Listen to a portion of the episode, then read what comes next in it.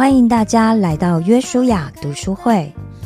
这是一个我们和大家一起读书、分享或者一起听书的单元。这个节目是由戏剧圣经和我们 WAV CCM 共同制作播出。而这次我们要读的书是由基督教旧事传播协会以及淡江教会制作的《水到渠成》这本书。这本书是由廖年明以及张路德两位服侍者累积过去的辅导经历，集合了三十篇生命故事汇整而成。这里面的故事主角，最年轻的有十八岁，最年长的有六十六岁，有单身男女，有夫妻，有父母，有孩子，也有爷爷奶奶。经由当事人对成长历程和原生家庭的反思，再透过牧者辅导的角度，借由前人的经验或者圣经的教导来协助思考，最后也会提供每一位正好遇到相同情景的朋友们，该如何应应，怎么样为主而活，怎么样珍惜每一个当下的一些建议。但愿每一位朋友都可以在这里得到鼓励，学习到智慧，并且得到从神而来的医治与安慰。欢迎大家来到约书亚读书会，这是一个我们和大家一起读书、分享或者一起听书的单元。这个节目是由戏剧圣经和我们哇 CCN 中文台。共同制作播出。这次我们所要读的书是由德国神学家潘霍华所写的《团契生活》。今天我要继续和大家分享的是第四章“信徒的服饰”。路加福音九章四十六节，门徒中间起了议论，谁将为大？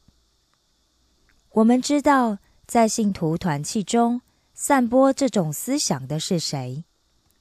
然而，我们也许不够觉醒，忘记了只要信徒一起过着团契生活，这样的想法就会立刻出现，成为不和的种子。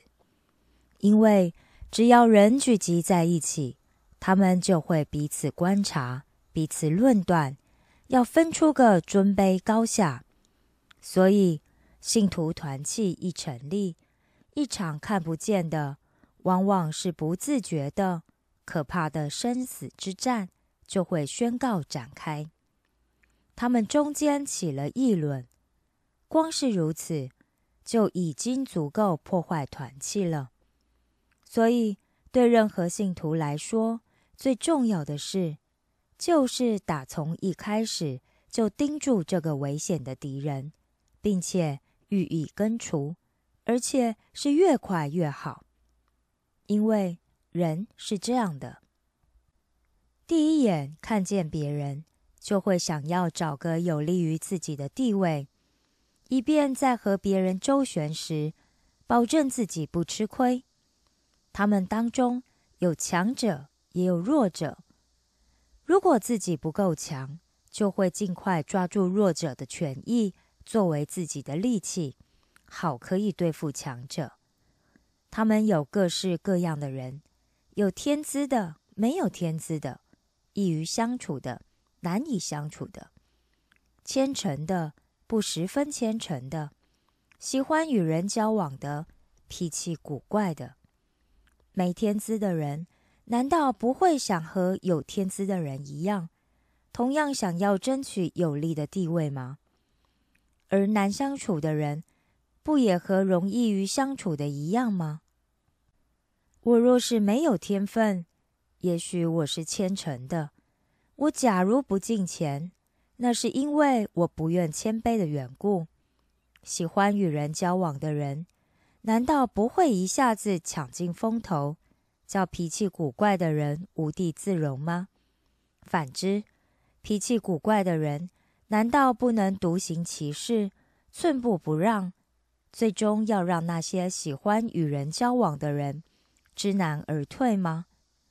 世上有谁不会凭直觉找个自己可以站得住的地方，以保护自己呢？这是他绝不会让给别人的。反之，他会发挥自我主张的本能，为此而奋战到底。这一切事情可以假借最文明，甚至是最虔诚的形式进行。不过，对信徒团契来说，要紧的是，他们知道他们当中的确起了议论，谁将为大。这是天然的人为自意而起的争端。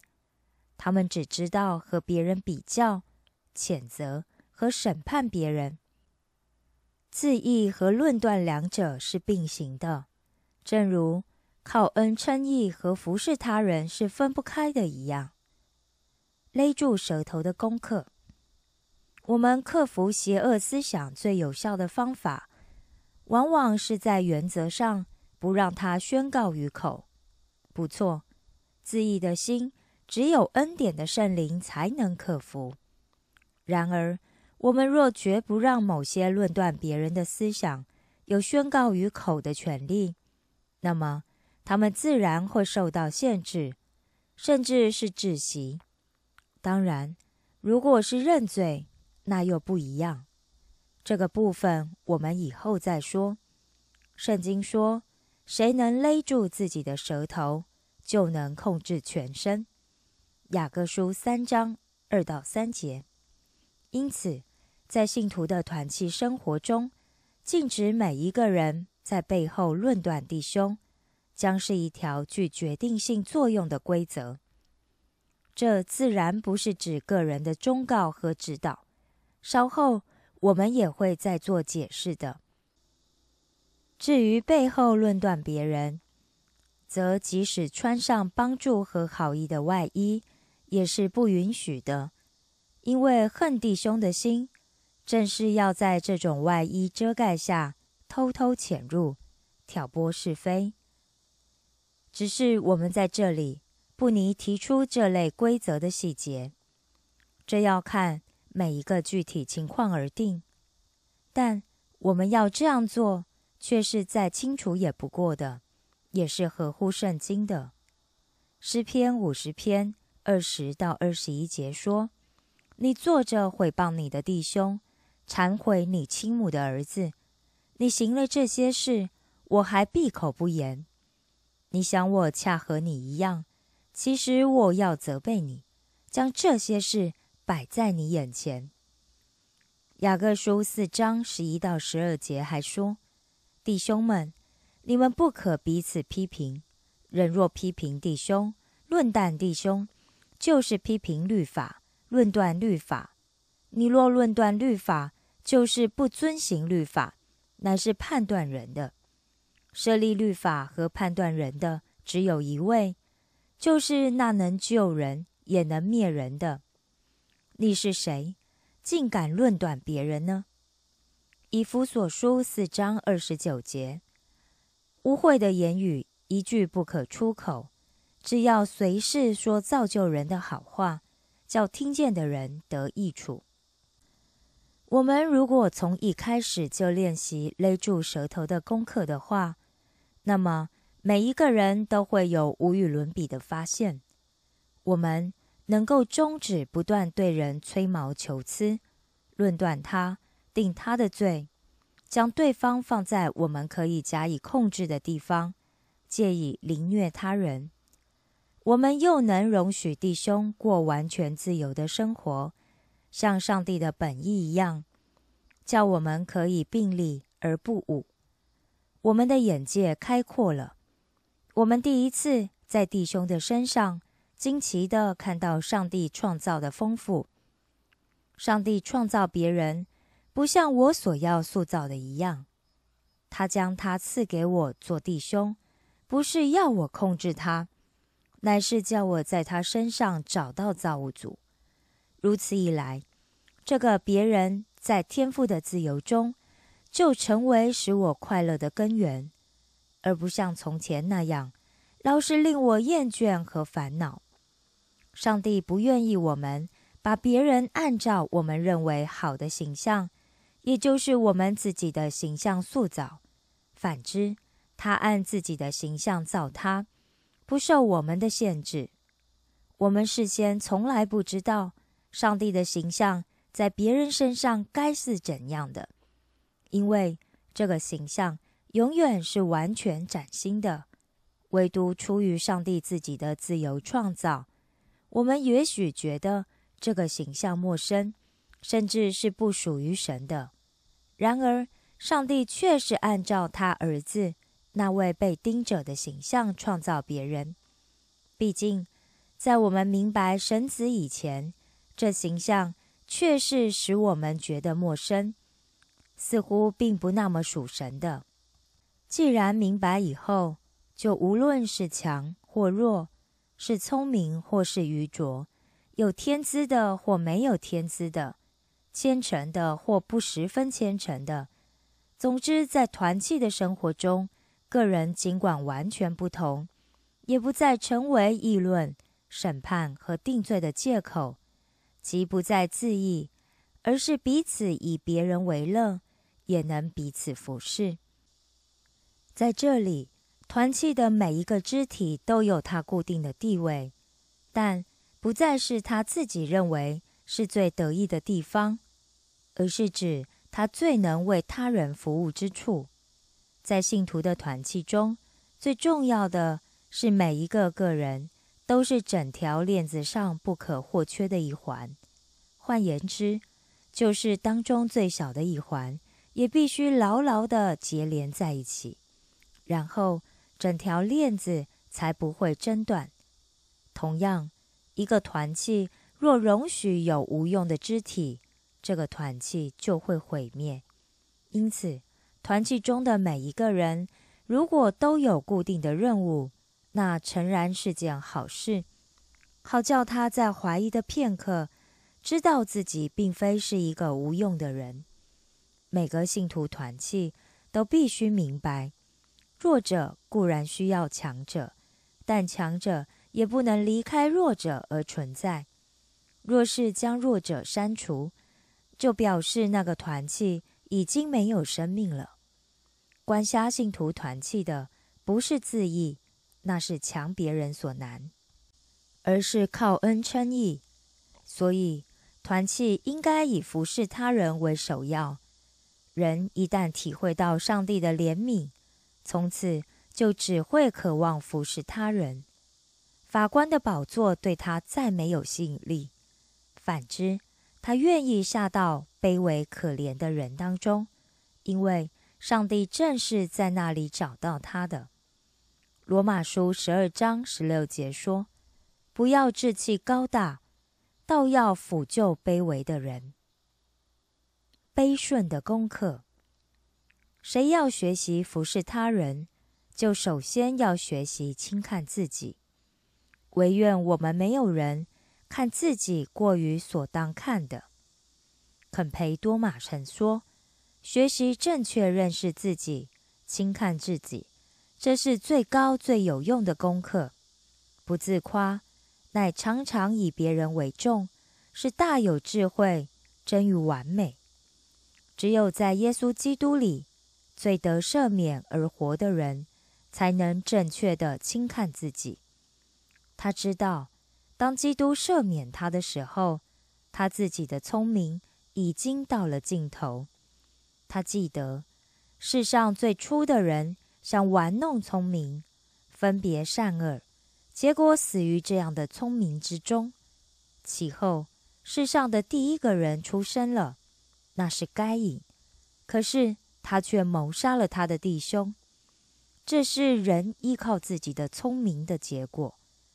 但由于信徒不再以自己为聪明，他就不再高抬自己的计划和构思，因为他知道在和邻人相交时，能粉碎自己的抑郁是件好事。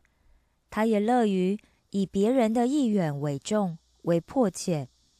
其实自己的计谋若被取消，又有什么关系呢？能够服侍别人，岂不是比贯彻己意更好吗？然而，不仅是别人的意愿，就是别人的荣耀也比自己的重要。约翰福音五章四十四节说：“你们喜欢彼此恭维，却不追求从独一无二的上帝那里来的称赞，这样你们怎么能相信呢？”我们追求自己的荣誉。是会阻碍信仰的，因为谁要追求自己的荣誉，就早已不再寻找上帝和邻人了。所以，我即使受到不公平的待遇，那又有什么关系呢？如果上帝不是以怜悯待我，我从上帝那里该受的刑罚岂不是更重吗？即使是在不公平之中，我不也得到千倍的公平吗？我学习安静、忍耐、忍受这小小的不幸，便得以悲顺服侍他人，岂不大有益处吗？传道书七章八节说：“存心忍耐的，胜过居心骄傲的。谁靠恩称义而活，就准备好要忍受凌辱和委屈，不做任何抗议。”乃视之为上帝的惩罚和慈悲。如果我们不再愿意听，或不再能忍受这样的事，而立即反驳说：“保罗尚且坚持他是罗马公民的身份，而耶稣问打他的人：‘你为什么打我？’那不是好现象。须知道，我们若未曾学会耶稣和保罗在委屈和凌辱之下。”怎样保持缄默之前，就不能真正学像他们。在团契生活中，因感情冲动而引起的罪会迅速蔓延。可见，在共荣的团契中，还有多少虚假的个人名誉？换言之，其中仍有那么多的不幸。最后，我们还必须提一个极端的情况：不要以自己为聪明。反倒愿意走到卑微者当中，意思正是不装腔作势，且要头脑十分清醒的承认自己是个最大的罪人。不过这样做不仅是一般人，甚至是清楚自己已信主的人也会觉得反感，因为这样的说法太夸张了，使人难以相信那是真实的。不过保罗却说他是个罪魁，而且他正是以使徒的身份说的。我们认罪，如果达不到这个深度，就不是真挚的。如果我觉得自己的罪比起别人的罪稍微轻一点，没有那么惹人讨厌，那我还未曾真正认识自己的罪。我的罪必须是最大的、最重的。最遭人唾弃的，因为别人的罪有弟兄的爱做遮掩，获得诸多的原谅；但我自己的罪却绝无原谅可言，因此是最严重的。所以，谁要在团契生活中服侍弟兄，就非学习这样的功课不可。不然的话，我若看见别人的罪着实比我自己的大，我又怎能毫无矫饰的在悲顺中服侍他呢？我岂不以为自己高过他，对他不再抱希望？那是虚伪的服侍。肯培多玛说：“你若不深深感觉到自己比所有的别人小，就切勿以为自己在成圣的功夫上进了一步。那么，在信徒的团契中。”怎样才是对弟兄做出真正的服侍呢？在今天，有人会轻易的回答说：“对邻人唯一的真正的服侍是宣讲上帝的道。”不错，没有别的服侍比得上这种服侍，而且别的服侍也是以这种服侍为依归的。然而，一个信徒的团契却不仅仅由传道人所组成。